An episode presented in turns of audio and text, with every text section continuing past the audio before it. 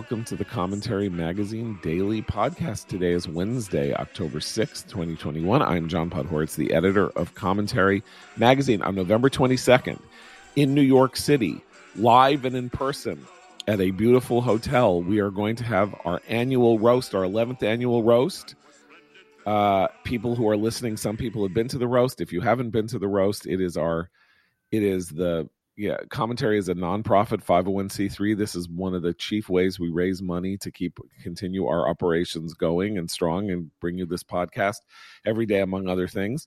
Um, and it's a very unusual event in the world of these sorts of events. It's funny, it's lively, it's off the record, it's uh, jazzy and uh, and uh, full of surprises. Um, uh, a high good time is had by all and uh, this year's roasty, following in the footsteps of Norman Podhoretz, Dick Cheney, Charles Krauthammer, Jonah Goldberg, Dan Senor, uh, Joe Lieberman, um, bunch of other people whose names I can't remember right off the top of my head, is Rabbi Meir Sully Soloveichik, our Jewish commentary columnist, the uh, whose pulpit is the oldest uh, synagogue in the United States, the uh, Spanish and Portuguese synagogue in New York, a professor uh, at Yeshiva University, a Princeton PhD, uh, 43 years old, knows more, uh, has forgotten more about everything than you've possibly learned,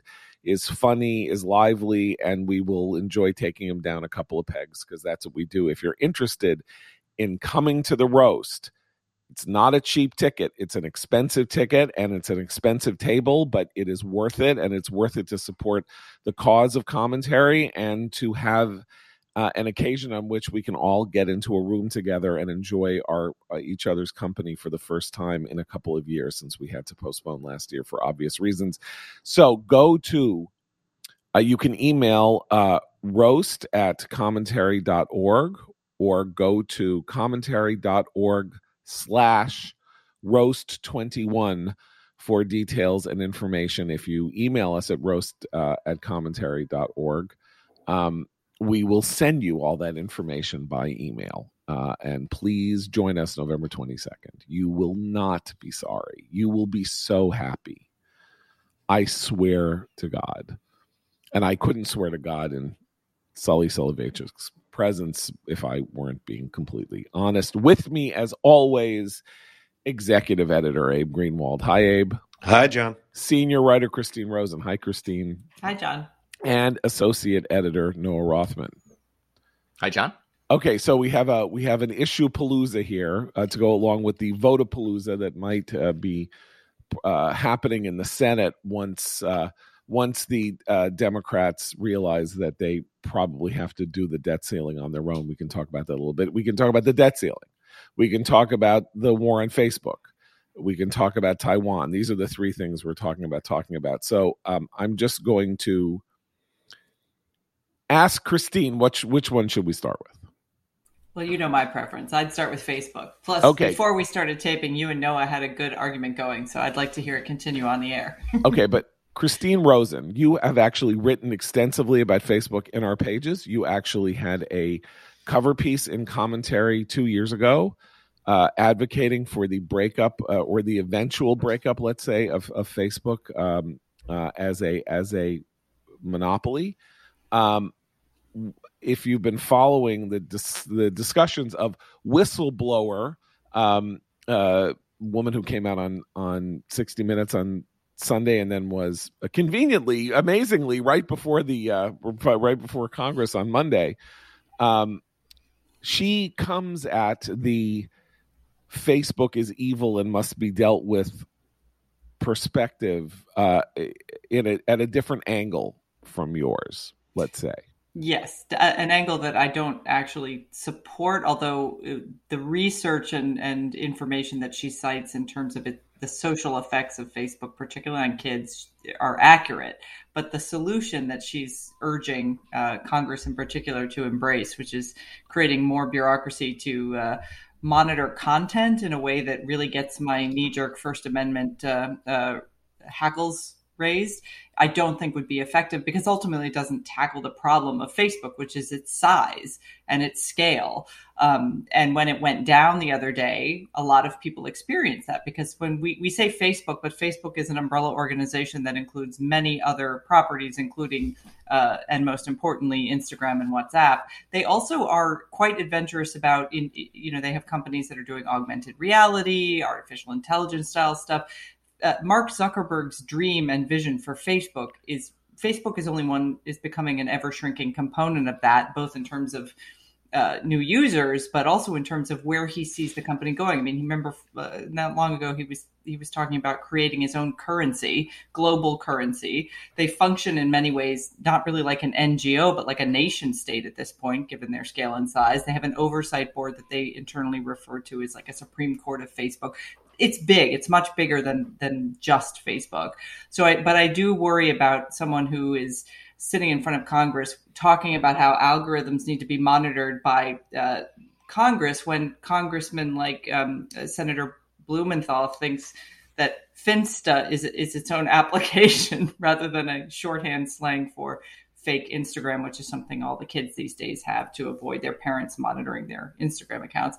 So the Congress is so far behind, and we've talked about this before, and this has been the case for a while. They're so technologically and I think philosophically incapable of doing what she's urging them to do right now that it would become kind of a mess if they tried.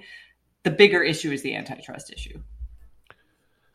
Facebook um, is the dominant player in the world of social media by a margin so vast that it's it's it's really unclear that any any anything outside of its ambit with the exception of Snapchat and TikTok have any purchase uh, whatsoever. Um, and there's an oddity in the way everybody is talking about this which is that uh Haugen, I believe is how you pronounce it, her name, uh, the whistleblower, um, she says Facebook puts people over puts profits over people. And Zuckerberg says we don't put profits over people. So right there, that's a lie. Of course they put profits over people. They are a publicly traded company.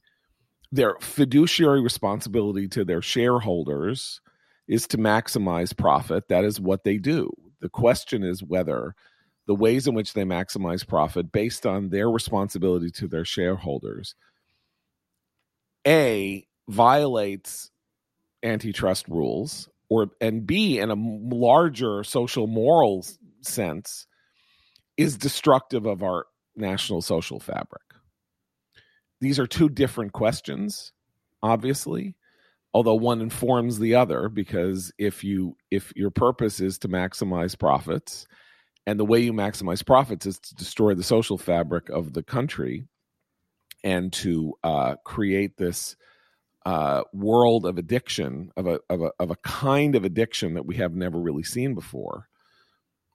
Uh, you you find you are in it's an interesting sort of concatenation of circumstances. Well, and can I just add that in terms of uh, competitors, there have been some interesting shifts just recently. There, there was a interesting op-ed by the guy who founded MeWe, which is an alternative social networking site, who a few years ago argued in the page of the Wall Street Journal that Facebook wasn't a monopoly because the existence of his company and its flourishing suggested that there was still room for competitors in that market. He wrote an op-ed about a week ago saying, "Actually, I've changed my mind, and here's why." And he lays out the case, which is kind of compelling, and it, it, it's an interesting example of how just because someone can enter this social media market doesn't mean that they aren't still absolutely uh, able to be crushed by the size and scale and, and ability of regulatory capture for Facebook to function and crush eventually crush its its uh, com- competition. Well, let's let's talk about that angle for a minute. I'll bring a bit of a libertarian flair to this uh, to this conversation. You know, all of us seem to believe that Facebook is this indomitable behemoth, but Facebook doesn't. Facebook's internal dialogue suggests that they believe they're a dying star, sloughing off the most lucrative uh, demos that you can attract young consumers. Their their primary user base is now older and unattractive to advertisers, and this company functions primarily on an advertising model, um, which is perhaps why they've become one of the chief proponents of regulating themselves. They are advocating for reforms to Section 230 in part because it would create a regulatory framework that would presumably hire Facebook employees, past and future, but also because it would crowd out competitors. And there are competitors. Um, it is not a monopoly such that it can't allow other. Uh, uh, other social media networks in the space, and particularly I'm thinking about Snapchat, which is a direct competitor to Instagram, one of its least most lucrative um, arms of this of this company as Facebook begins to lose popularity, lose influence their raw numbers suggest that they're um, you know um, prohibitive, that they're the market leader. Um, but in in the sense that this is like Elias Canetti's law of crowds, once it stops growing, it collapses. Uh, and that seems to be the op- their operating theory. It's not the operating theory of anybody outside the company, but I think they're telling us something that we should be listening to. Okay, but Snapchat I, I wanna... has only has a little under 300 million users. Instagram, just Instagram, has a billion active users. So their scale is still, I mean, agree, they, they are pushing it Facebook and Facebook often adopts some of Snapchat's more popular features and absorbs them into, into Instagram and its, and its apps, but they are still, the scale is quite, there's still quite a bit of difference in terms of how much, how many users uh, Facebook has and or Instagram and Instagram versus Snapchat. I, I just to, you know, make it plain, I hate Facebook. I'm not on Facebook. I don't think you should be on Facebook. Just like I don't think you should be com- using combustible tobacco products or drinking excess or if you're a exercising. It's the sort of thing that can kill Thank you. you. Agreed. so um, don't do it. No, this but, is but that but that is a personal choice and a personal determination and for a government to begin to break up this monopoly it presumed monopoly based on social value alone not mark anti-competitive market practices is not how we do things in this country. Yeah, I, on that point, you know, I was going to jump in earlier that what's interesting to me about the discussion of the harms that Facebook does is that we're we're it's we're already we've already taken personal responsibility out of the discussion itself, right? Um, it's so in that sense, it reminds me a little bit of the sort of anti McDonald's uh, uh, you know campaign from years back from Morgan Spurlock or you know uh, like the sort of uh, you know uh, anti junk food or um, processed foods uh, kind of campaign. Like you know eh, when we, when we start talking about the addictive nature of things that uh, aren't chemicals, um, I, I it, it to me it gets a little a little dicey. Okay, here's the problem. Uh, the problem is that Facebook and social media are addictive. Sure. They, there are there is there are relevant data that show that social media has an effect on the on the body's dopamine system.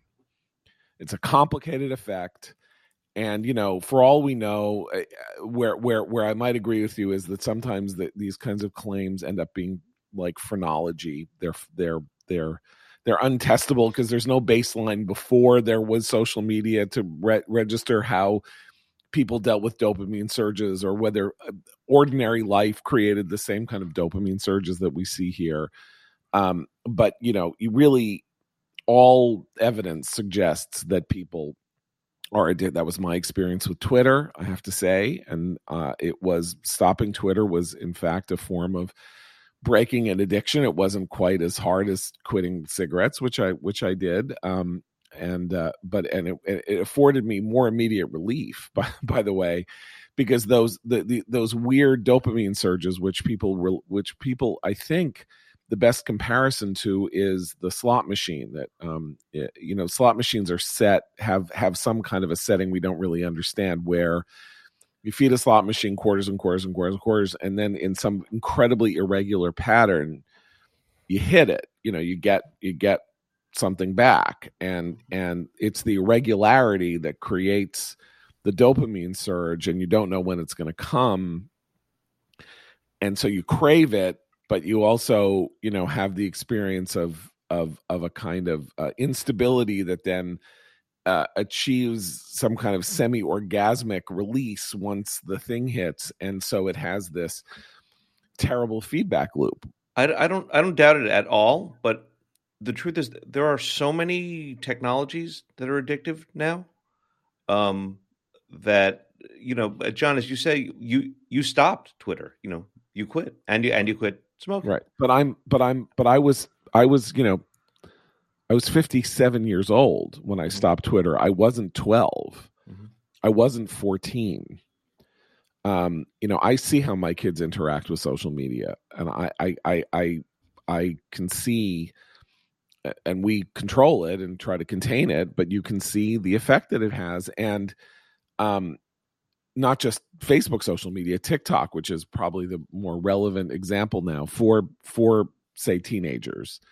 Um, TikTok is um is is is quite anodyne in m- much of its its sort of jokes. It's like a kind of visual jokey frame or dances or things like that. It's not serious. It's not you know.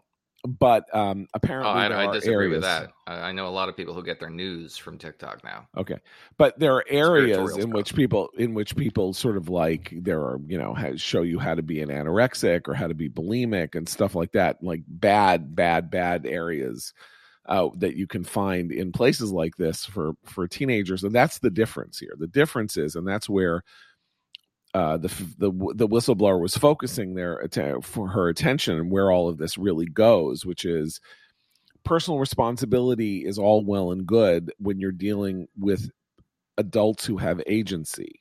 Where these things start to break down, and where, for example, the argument against the tobacco companies started breaking down was whether they were marketing to kids and that was what she showed in the release of all those documents was this focus on the part of Facebook marketing executives on how can they how how can they increase the time spent on Facebook by people which is the secret to their you know success and their idea was we need to get kids hooked early and feed them the things that will keep them entertained and on our site for longer and longer and the question then is is that a legitimate business pursuit.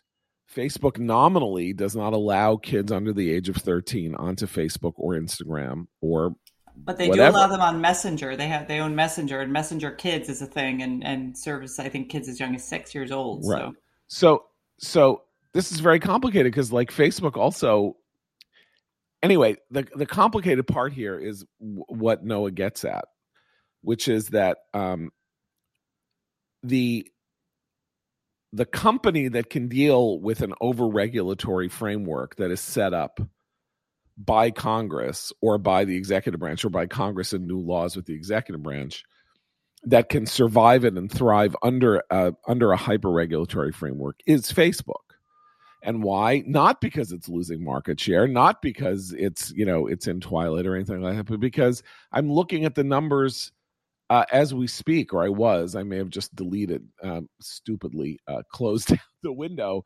But, you know, Facebook is up 56% year over year from from last year's numbers.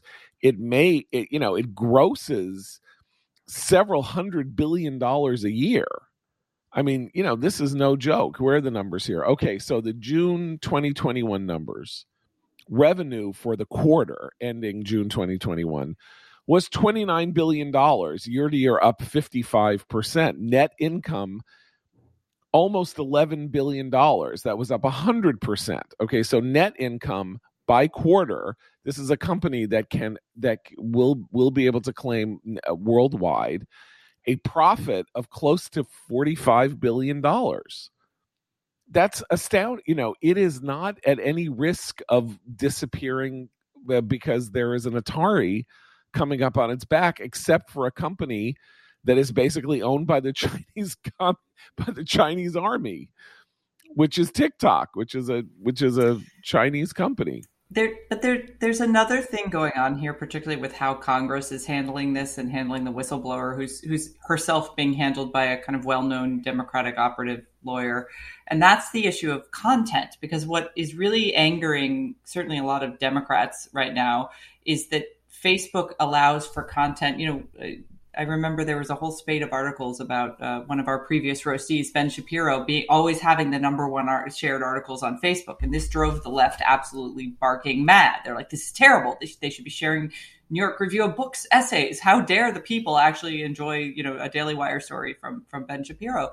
So there's a there's there is kind of a political stealth battle happening here that's highly partisan that has to do with content and Facebook has a massive amount of power when it comes to content moderation. And they also have a lot of money to throw at content providers. So, a danger down the line is that if you don't have a legitimate competitor to Facebook, you also don't have a company. You have you have news organizations beholden to Facebook to share their material, and those relationships start to become compromised when one is a behemoth with billions to spend, and the other is a startup with very little. So so there's a content and information issue here as well. And the partisan overtones of that, as we saw during the last election, include questions about can Facebook suppress certain stories? Will it? Um, are they being encouraged to? Or is there a little wink and a nod going on here in terms of that? So those are also concerns that I think Americans should have when they look at the size and scale and power of Facebook. But no, where you're, and I think Christine gets it. Your libertarian fears, and they're they're they're really justified which is this idea that Facebook changed its algorithm so that um, people could more could get more content from the people they knew best or the friends or whatever that they mo- that they interacted with most. This apparently has had the net result of increasing the ideological bubbles in in the country that people who have lots of you know conservatives with lots of friends their friends are all conservatives or Republicans.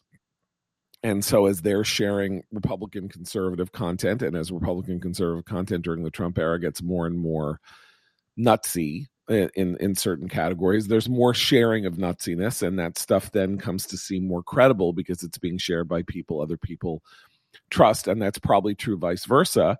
Um, and so you have this you have this phenomenon of the bubble increasing, but that was not Facebook's intent, which is where what Facebook's intent was to increase people's engagement with the site. It isn't to encourage conservatism or it isn't to encourage this or encourage that. All they want is for people to spend a lot of time on the site. And this is where we get into moving off just the simple question of uh, antitrust into the larger question of what are we doing to ourselves? What is happening here? You know, this is a version of Neil Postman's you know book from the 90s amusing ourselves to death which was about television we are literally amusing ourselves to death. I mean we are we are we have uh we have we don't know. There's no way of proving that the cor- that there's correlation and causation in this idea that there's an increase in sort of depression anxiety self particularly among teenage girls as a result of social media. We don't know that we don't all we know is that there this increase seems to kind of coincide with the introduction of social media into the lives of people and that these numbers the reporting numbers on anxiety and depression and all that have gone way up in tandem with that and that could be just a total happenstance and that this is all crap. Having well, said that you can understand that a country in which you know 75% of kids are spending hours a day on social media is a con eh, and and and and ingesting all sorts of things could be a country that is in is in a moral crisis. Abe? Uh, i mean i think it's darker than that in a sense because if, if we were amusing ourselves to death that that's one thing. We're sort of irritating ourselves to death right? Because in the case of adults it's it's it's the addiction has to do with um, heightening our political anxieties, right? And if we're talking about the effect on uh, kids and teenage girls, that's that's all about feeding into um, their uh, personal insecurities. So the actual nature of the addiction itself is is is so very dark. You know, it's it's it's not even a sort of uh, kind of hedonistic uh, indulgence in things. It's it's uh, it's more neurotic Right. Yeah, I don't think we're that far off from establishing to a degree that satisfies lawmakers the extent to which the psychological harm caused by social media outlets uh, can be roughly equivalent to demonstrable physical harm, like the sort caused by uh, tobacco products. Um, and we regulate gambling to a similar degree, even though it's just a psychological addiction with deleterious effects mentally as opposed to physically. Uh, I think we'll probably get there sooner rather than later, whether I like that or not. Um, but nevertheless, you know, we are talking about a, a legal product that has harmful effects when taken in large doses, and we have a lot of those. We have a ton of those, and it's incumbent on you, the individual, and you as a parent in particular, to regulate um, your children's access to these sort of things, and the state to a certain degree. But the state can't regulate access to tobacco products. We don't allow people under 18 to have tobacco products, but they get them anyway. We don't allow kids to drink alcohol, but they get them anyway, or have lottery tickets, but they get them anyway. They will have access to these sort of things whether we like it or not. And we can engage in a regulatory regime that alters the framework around which businesses operate in this country in order to chase a moral panic around these uh, these institutions. And I'm I share that panic. I'm sympathetic to that idea. I also don't believe that we should alter the social contract in the pursuit of a of a hypothetical social good um, that may not even materialize. I mean, look, we we we have this wildly contradictory understanding of what we're supposed to be doing with um, social media, our phones, our computers, and all of that. I mean, on the one hand, we understand that there's something very destructive going on, and on the other hand, what is one of the core issues of the Democratic Party in 2021? Internet access. Everybody needs internet. We need everybody to have broadband speeds up to the same level that people have them in big city, you know, in, in expensive, fancy neighborhoods. Schools must be wired. There must be computers on every desk and all of that. These are mixed messages. We are we are on the one hand talking about the dangers of spending your life fixated on a on a on a screen and on the other hand we we have a public discourse that is dominated by people who believe that getting screens in front of every single person in the country is the only way that we can achieve parity, equity, and a truly just society. Whereas, in fact, it may be better for kids who never see a screen. They might be they they they might have a competitive advantage uh, when they get out of college or something like you know when they get out of high school because they'll never because they won't have had this affliction cast upon them. I think that's totally true. And if we're all capitalists in this room, then we can count on that competitive advantage to emerge as a, uh, a competing theory of maturation that will win out eventually. Except for this, which is, you know, uh, Christine and I have kids around the same age. So um, they make it as hard as possible for you as a parent to monitor, control, and contain the use of these devices it is it is the entire society is now structured for example like this which is your kid has to have a phone because not only because every other kid has a phone or whatever but because uh, there's no longer a kind of web of social interest that says kids are all going to hang out together somewhere and then parents are going to come drive up and pick them up and take them home and they'll be all hanging out together because one kid has a phone, calls his parent, the parent comes and picks them up. What if your kid doesn't have a phone? How are they going to call you to tell you where they are?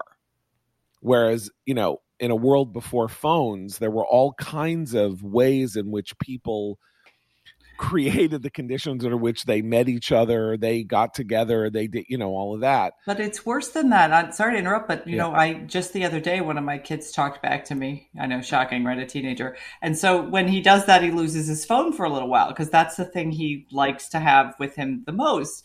But the school requires logins to certain apps and certain classes that he only has on his phone. So if I take his phone, I am compromising his ability to do his schoolwork in school. Now he loses it when so he goes to school. This phone he loses it when he comes home. But the point is that it's baked into their into the educational system, not just the social system, but baked into the educational system for kids these days is is it, it, they're tethered to these electronics to do their work. Yeah, it's and you know and homework is now all all on is now all distributed by computer. All of this, which you can understand it is all though creating the conditions under which the idea that a parent has has has the ability or the you know or or eh, to control and contain the use of devices on which social media are placed is very very limited and that is by design. Facebook says you can't be on facebook until you're 13 well, that's fantastic. So one of my kids is a rower, right? Was uh, uh, on crew. That her team has a Facebook page where they say whether you know because it's raining, they're not going to go out on the river that morning. I had to let her join Facebook, which she was not on, in order for her to get be on the Facebook page. That Facebook encourages that. Facebook has created the world in which those messages, that information is centralized in its in its place.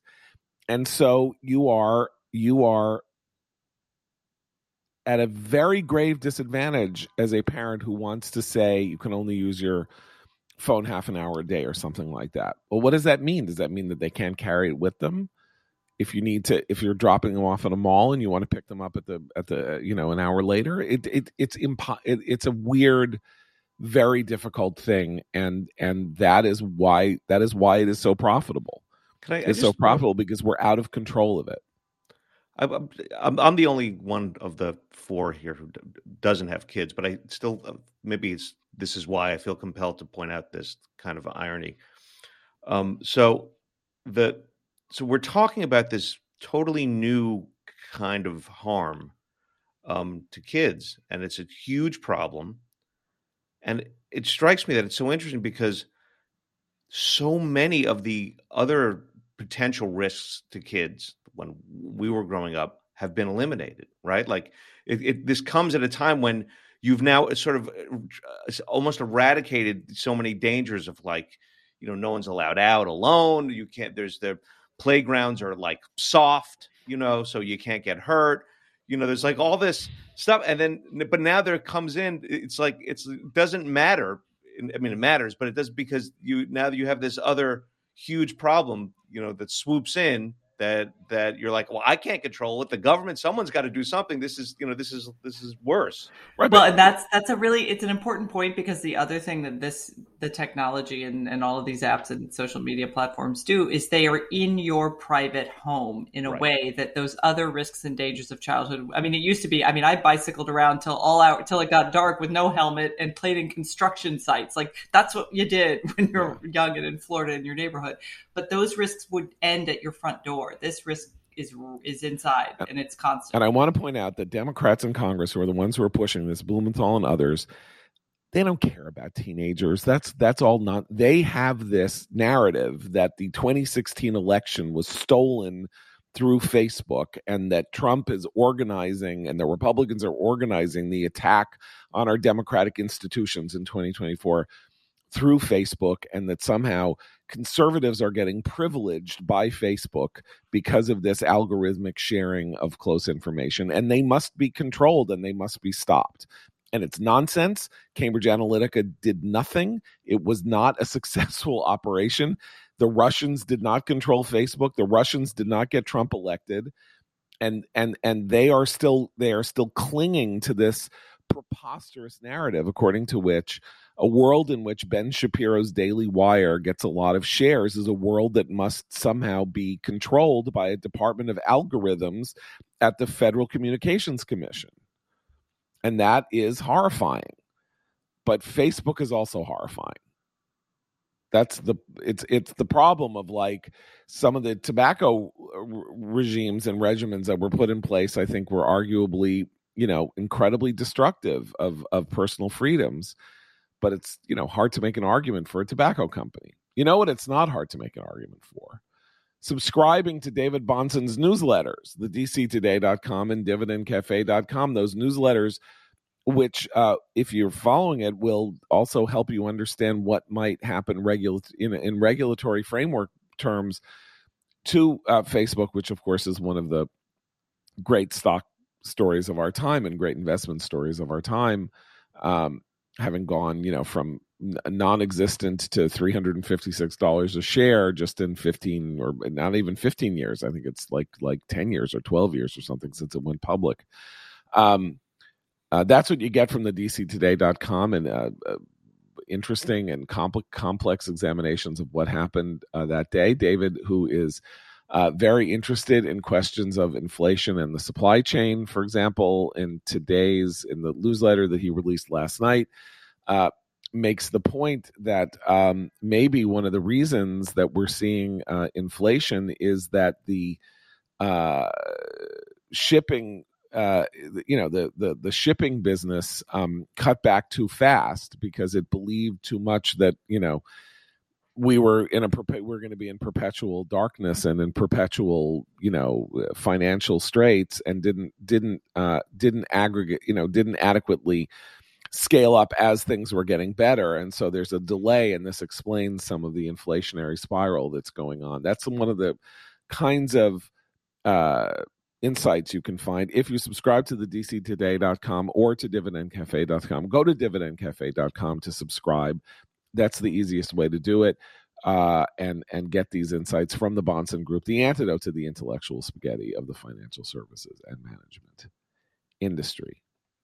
Okay, uh, so uh, the debt ceiling limit uh, needs to be raised at some point before the end of the month, supposedly. And uh, the gavad is this: it's incredibly irresponsible for Republicans not to raise, not to be participants in raising the debt limit. How dare they?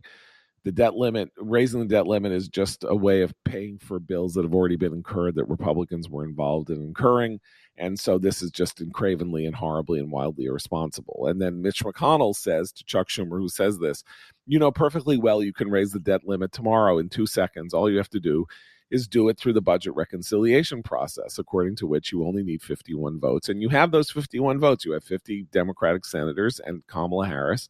And you can do it that way because, eh, of course, the budget is. This is literally what budget reconciliation for. This is a budget bill. This is the, this is money that involves the federal budget and making sure the federal budget's bills are paid.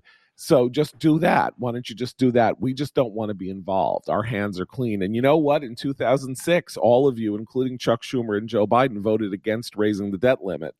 So don't don't come go don't come crawling to me with your oh it's so cravenly irresponsible. Oh, and Barack Obama, by the way. Oh, it's so cravenly irresponsible. How dare you not raise the debt limit when you yourself 15 years ago voted not to raise the debt limit? So where are we? Democrats have painted themselves into a, a, a corner and they're starting to behave like cornered animals in a very scary way. And it's starting to actually unnerve me. Um, they have now three options as I see it. Default. That's one option. It's uh, the worst possible option, but it's on the table. Um, the second is to pass a reconciliation bill, um, alter the rules to allow it to uh, to raise the debt limit, and pass a budget and a simple budget like a CR or something something much more scaled down because the alternative would be to renegotiate sort of this Manchin Sinema favorable giant spending bill that the moderates can accept and that will take a long time way past the point at which the, the government runs out of money. So that's not an acceptable option either from the democratic point of view. And the third which they're now toying with is to break the filibuster Joe mm-hmm. Biden pledged over the course of 2020 that he would not support uh, ending or amending the legislative filibuster. And he is now flirting with this idea that they're going to have to create some rules so that the legislative filibuster can be dispensed with, but only for this debt ceiling idea, which is nonsense. Once you once you break that glass, it can't be unbroken. Um, and I don't I don't see any other way out of it for them and they don't seem to see any other way out of it and they have this gun to republicans heads because you know they're saying oh well we can't we don't want to do our reconciliation bill because we have our you know our giant spending bill that we want so you have to help us do this and republicans are saying we're not going to help you do this obviously. Why would they? Uh, so they're they're really in a trap of their own making and i i'm not sure how they resolve it and it's getting late. Well is is um is uh, killing the filibuster a trap for them?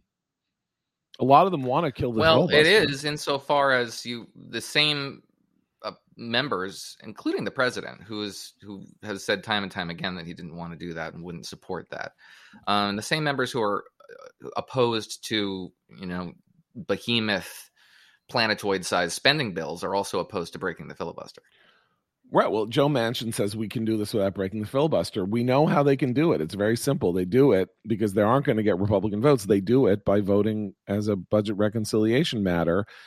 And supposedly they can only do that a couple of times in a year. And so they don't, they want to, you know, it's like they don't want to use their get out of jail free card. They want to keep it for later you know or eh, you know and and and and they're annoyed and and not just that but because of the structure of how this works, don't ask me to explain it because it's so arcane.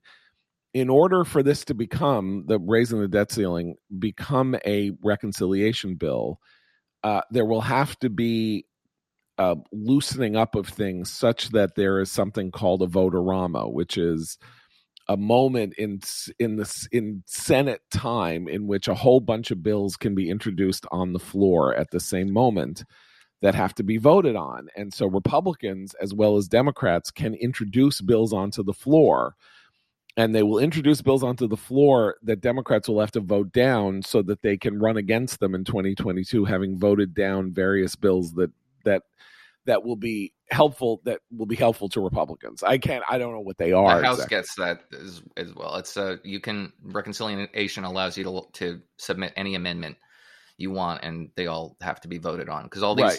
reconciliation requires these all these bills to come out of individual committees Right.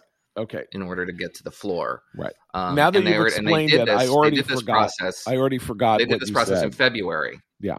To pass COVID uh, relief, Yeah. one point nine trillion dollars worth of COVID relief. You only get two bites of the apple. Well, except who says you only get two bites of the apple? The parliamentarian. I know. Well, the part, yeah, but the parliamentarian can be fired and another powerful. parliamentarian can be rehired. True. I mean, if they really need to do it three times, they'll figure out a way to do it three times. Anyway, they don't want to vote a palooza. Schumer doesn't want to vote a palooza. That's why he doesn't want to have to use and he because that can be used as a political weapon. So all he's doing is he's standing there yelling and screaming about how irresponsible the Republicans are being. And you know, here's the interesting thing, which is the Republicans are saying it, and then they're kind of they're they're new apologists among the, you know, never Trump, you know, Democrats are saying it as well, and then of course the media are saying it. And I, I don't understand how that is going to move a single Republican one iota toward them. To say, how dare you, how dare you, how dare you, you are being so cravenly irresponsible. It's shocking, it's awful when they know that they can pass it at will. They just have to go through this process. How is that how is that going to get them anywhere closer to where they want to be? I mean, in the end, they're going to vote to raise the debt limit. And so that's the way it's going to be. It, they will vote to raise the debt limit and and it's going to happen. I don't they're not going to go into default. So this happened in 2011 with Obama as well, and it happened in 2006 with Bush. Like that's that's what happens. They will vote and to just raise the debt limit. approaching just approaching in 2011 that that kind of standoff resulted in i think it was moody's downgrading our credit rating right. it was kind of a big deal Well, it was kind of a big deal, except it was also seen, I believe, at the time as a as a as a gambit to put pressure on Republicans. but can we talk briefly i just want to briefly introduce sort of a digression about how um, you know for all republican and right-wing laments about how democrats control all the levers of culture and command the narrative and can change the narrative at will in unfavorable terms. They have hit so many messaging walls around this infrastructure bill. Human infrastructure, you know, we're supposed to redefine all caregiving, social activity as infrastructure. That bit the dust. They tried to reframe the notion that th- after after months of searing the number 3.5 trillion dollars into everybody's brain, they tried to call it a zero zero dollar bill. That bit the dust. Now they've spent a week and a half trying to say that with total control of government, Republicans are going to be at fault for not raising the debt limit. They've just abandoned that now by trying to go after the filibuster. Uh, so they they yes, the media is on board with democratic objectives, but and they're advancing in a completely incompetent narrative that doesn't um, comport with anyone's objective assessment of reality. They're still subject to the laws of political physics here, which is a little heartening. Uh, not just the um, it's not just that they've they've advanced an unsuccessful narrative, but they're also, and we and we see this in the example of the debt ceiling. Um, but there's been this like shocking display of bad negotiate, trying to negotiate without leverage. Um, Right. you know, Yeah. as if as if as if as if somehow that's not what the name of the game is. You know. Look, it's a very weird thing. Like they're saying you you you can't do this to Mitch McConnell, and Mitch McConnell Yeah. saying, "Y- "Yeah, yes, I can. Right. Yes, I can. You're in charge. You have the House, the Senate, and the and the and the presidency, and maybe you and your you know catamites in the media can somehow structure the argument that we're at fault if you get uh, everything you want, and then you don't raise the debt limit, and we go into default. But I don't think that's. And McConnell is saying, "Hey, our constituents aren't going to feel that way about us." we we 50 republican senators so go blow and number two i don't think that argument is going to pass muster with the american people who aren't like partisan democrats because you're the only game in town all we can do is stop things we you know and we can't even stop you here. Well, and we we actually have some early signs that that's exactly what the American people are already saying. I mean, you know, Biden and the Democrats' numbers on the economy are not great, and this is a party that's been like sending checks to people, right? I mean, th- there's new evidence from polls that people don't want those checks to remain to be permanent, which is something we we've talked about before. But you know, the it's not great. It's not great, and we you know we discussed how. Uh, there's a close race in Virginia for the governorship, which is which has really really become a tight race, much to the surprise of a lot of Democrats. They're not seen as competent on some of the things that they were kind of a gimme, right? Like it, that disorder, disarray, and as, as Abe said, their their seeming unwillingness to understand what hostage taking when it comes to legislation should look like they just look like they're incompetent to the American public. And at the same time, inflation's still a threat. Energy prices are on the rise. This is not a great time to be looking incompetent about when you're talking about trillions and trillions of dollars of spending. That's a very good point. And you know what else is a good point? A good point is as we were talking throughout much of this podcast about uh, problems, uh, you know, presented by the internet. One of those problems is how easy it is for your personal data to be harvested and kind of used to try to sell you things or to or to expose your privacy or anything like that. And that is why I use ExpressVPN because it turns out that even in Google Chrome's incognito mode, your online activity still gets tracked. Data brokers still get to buy and sell your data one of those data points is your IP address. They use your IP to identify you uniquely and your location, but with ExpressVPN, your connection gets rerouted through an encrypted server and your IP address is masked.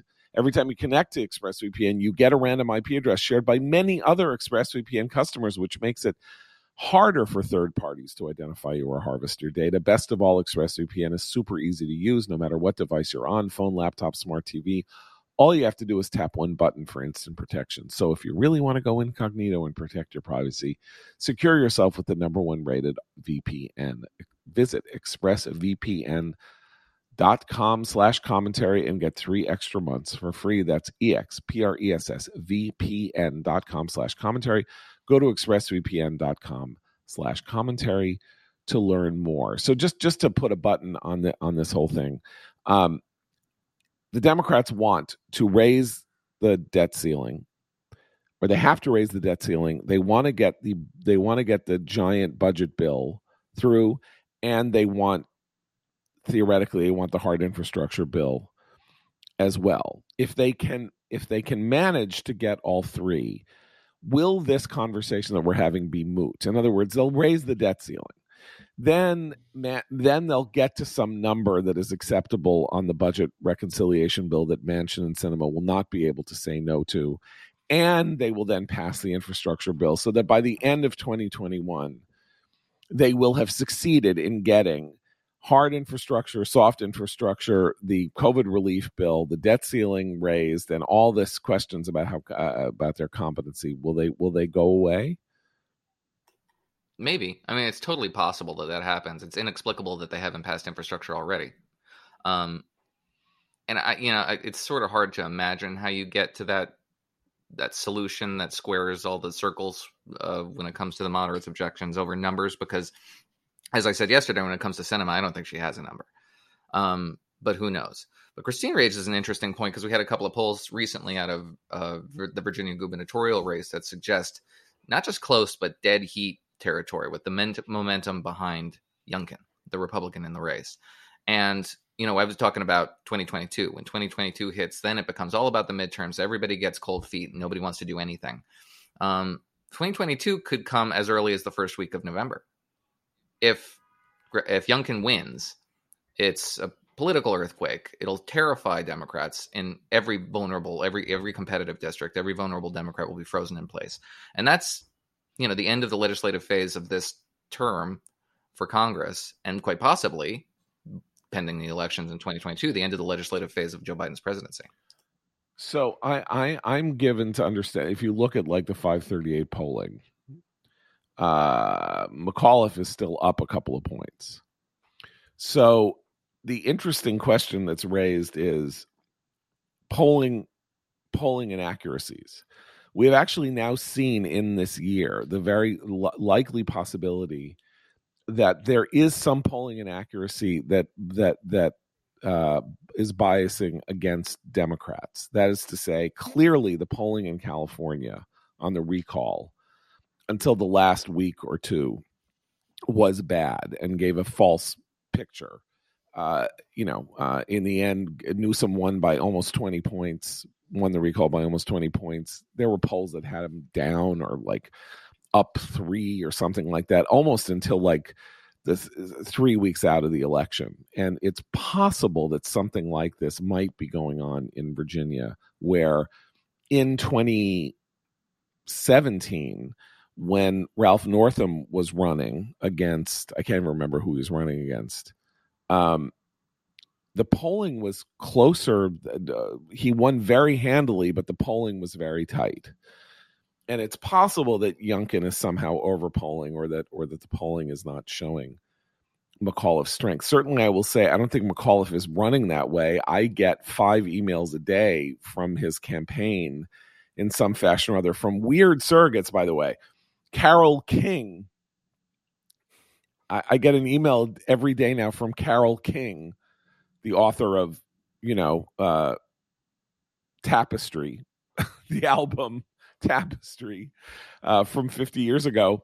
And uh, there's an interesting wrinkle, which is apparently Glenn Youngkin in, in his prior career played some role in the fact that Taylor Swift sold her um, Taylor Swift, a guy named Scooter Braun bought Taylor Swift's recordings. And Taylor Swift decided after selling them that she didn't want to sell them and that she was somehow mishandled. It's it's, it's a ridiculous story, but apparently now McAuliffe is leaning very heavily into the Taylor Swift vote, saying that I mean, weaponizing Taylor Swift could be a sign of desperation in another context. Yeah. Now I love Taylor Swift, but I, I, would just be interested to know who exactly is going to come out to vote. Um, you know, because poor Taylor Swift had her had her albums. You know, she only got paid three hundred million dollars for all of her for all of her masters or something. Don't ask me; it's all really obscure. But um, that is one thing to look at that uh, that this uh, Youngkin uh, McAuliffe race may be not as close as it looks. It will be seismic if Youngkin wins. I mean, it will be it will be and and you know it'll have all the seismic consequences that these things happen which have which is that people in swing districts all across the country will decide not to run again in 2022 there'll be 10 democrats will retire from the house who have bad polls that show them show them in trouble. Rather than like waste a year running and being tortured and tormented they will try to line up their new investment you know banking jobs instead of instead of running and all that. So it is a it is a high stakes moment and progressives will convince themselves that the only reason why they're in trouble at all is because they haven't spent six trillion dollars there you go and that that will raise new interesting new pressures on on the moderates who quit which is to say okay, you're not going to run again you're going to lose. So why don't you just why don't you vote with us? So you can be part of the vanguard that you know brought about this uh, you know wondrous new new new regime. Uh, uh, guys, um, you know the X Chair, You heard me talk about it with that ELEMAX massage and temperature regulation. Your chair can give you a massage. Your chair can heat you up or cool you down. Your chair exclusively designed and made for X Chair, the ELEMAX massage and temperature regulation, the customized support uh, using patented dynamic variable lumbar DVL. Your back will never be happy in another chair again. Can your current office chair do any of that? No, it can't. You know, it can't. The X Chair is high performance, quality engineering, extreme comfort. You can't wait to be at work. You can't wait to sit in the chair. You can't you sit down get that thing going and you're feeling great right at your desk. So take my advice. Try x chair for yourself. Risk free for 30 days. Once you realize how much better your chair should be you'll never go back. Go to xchaircommentary.com now. That's the letter X, the word chair, commentary.com, or call 1 844 4X Chair for $100 off your order. X Chair has a 30 day guarantee of complete comfort, and you can finance your purchase for as little as $30 a month. xchaircommentary.com. Can I introduce a, a, topic that might be have a little bit more levity, humor value yes, please. than the pending Great Power Contest in the Taiwan Strait? Yes. Um, just want to introduce this just because I want to get your reaction, John. Um, for comedy's sake, New York City Mayor Bill de Blasio is running for governor. He has surrounded himself with a team. Three people uh, with direct knowledge of those conversations have told the New York Times that Bill de Blasio is going to seek the governorship of New York and Albany, and it's going to be hilarious. I'm so happy. I'm I'm I'm so happy that Bill de Blasio has decided to ritually humiliate himself yet again. It wasn't bad enough that he tried to run for president. Now he's going to run for.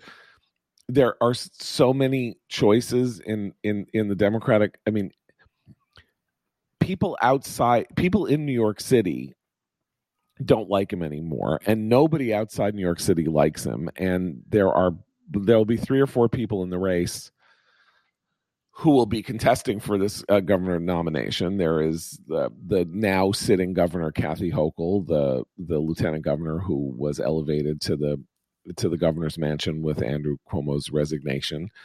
Uh, there is uh, Tish James, the attorney general, who is the person who sort of led the charge against Cuomo that got him ousted. Uh, there are a couple other people. Uh, all of them uh, are better situated to do better than De Blasio is, having spent uh, you know eight years, uh, having won, by the way, elections in which nobody voted. Uh, a lot of people are going to vote in this election. A lot of people are going to vote in this Democratic primary. Uh, this will be a very hotly contested and very interesting primary, and uh, and as I say, I think you know, uh, I don't. We'll see if he makes it to the finish line. We'll see if he even does. The primary? He might drop out. He might drop out before before before trouble you know besets him.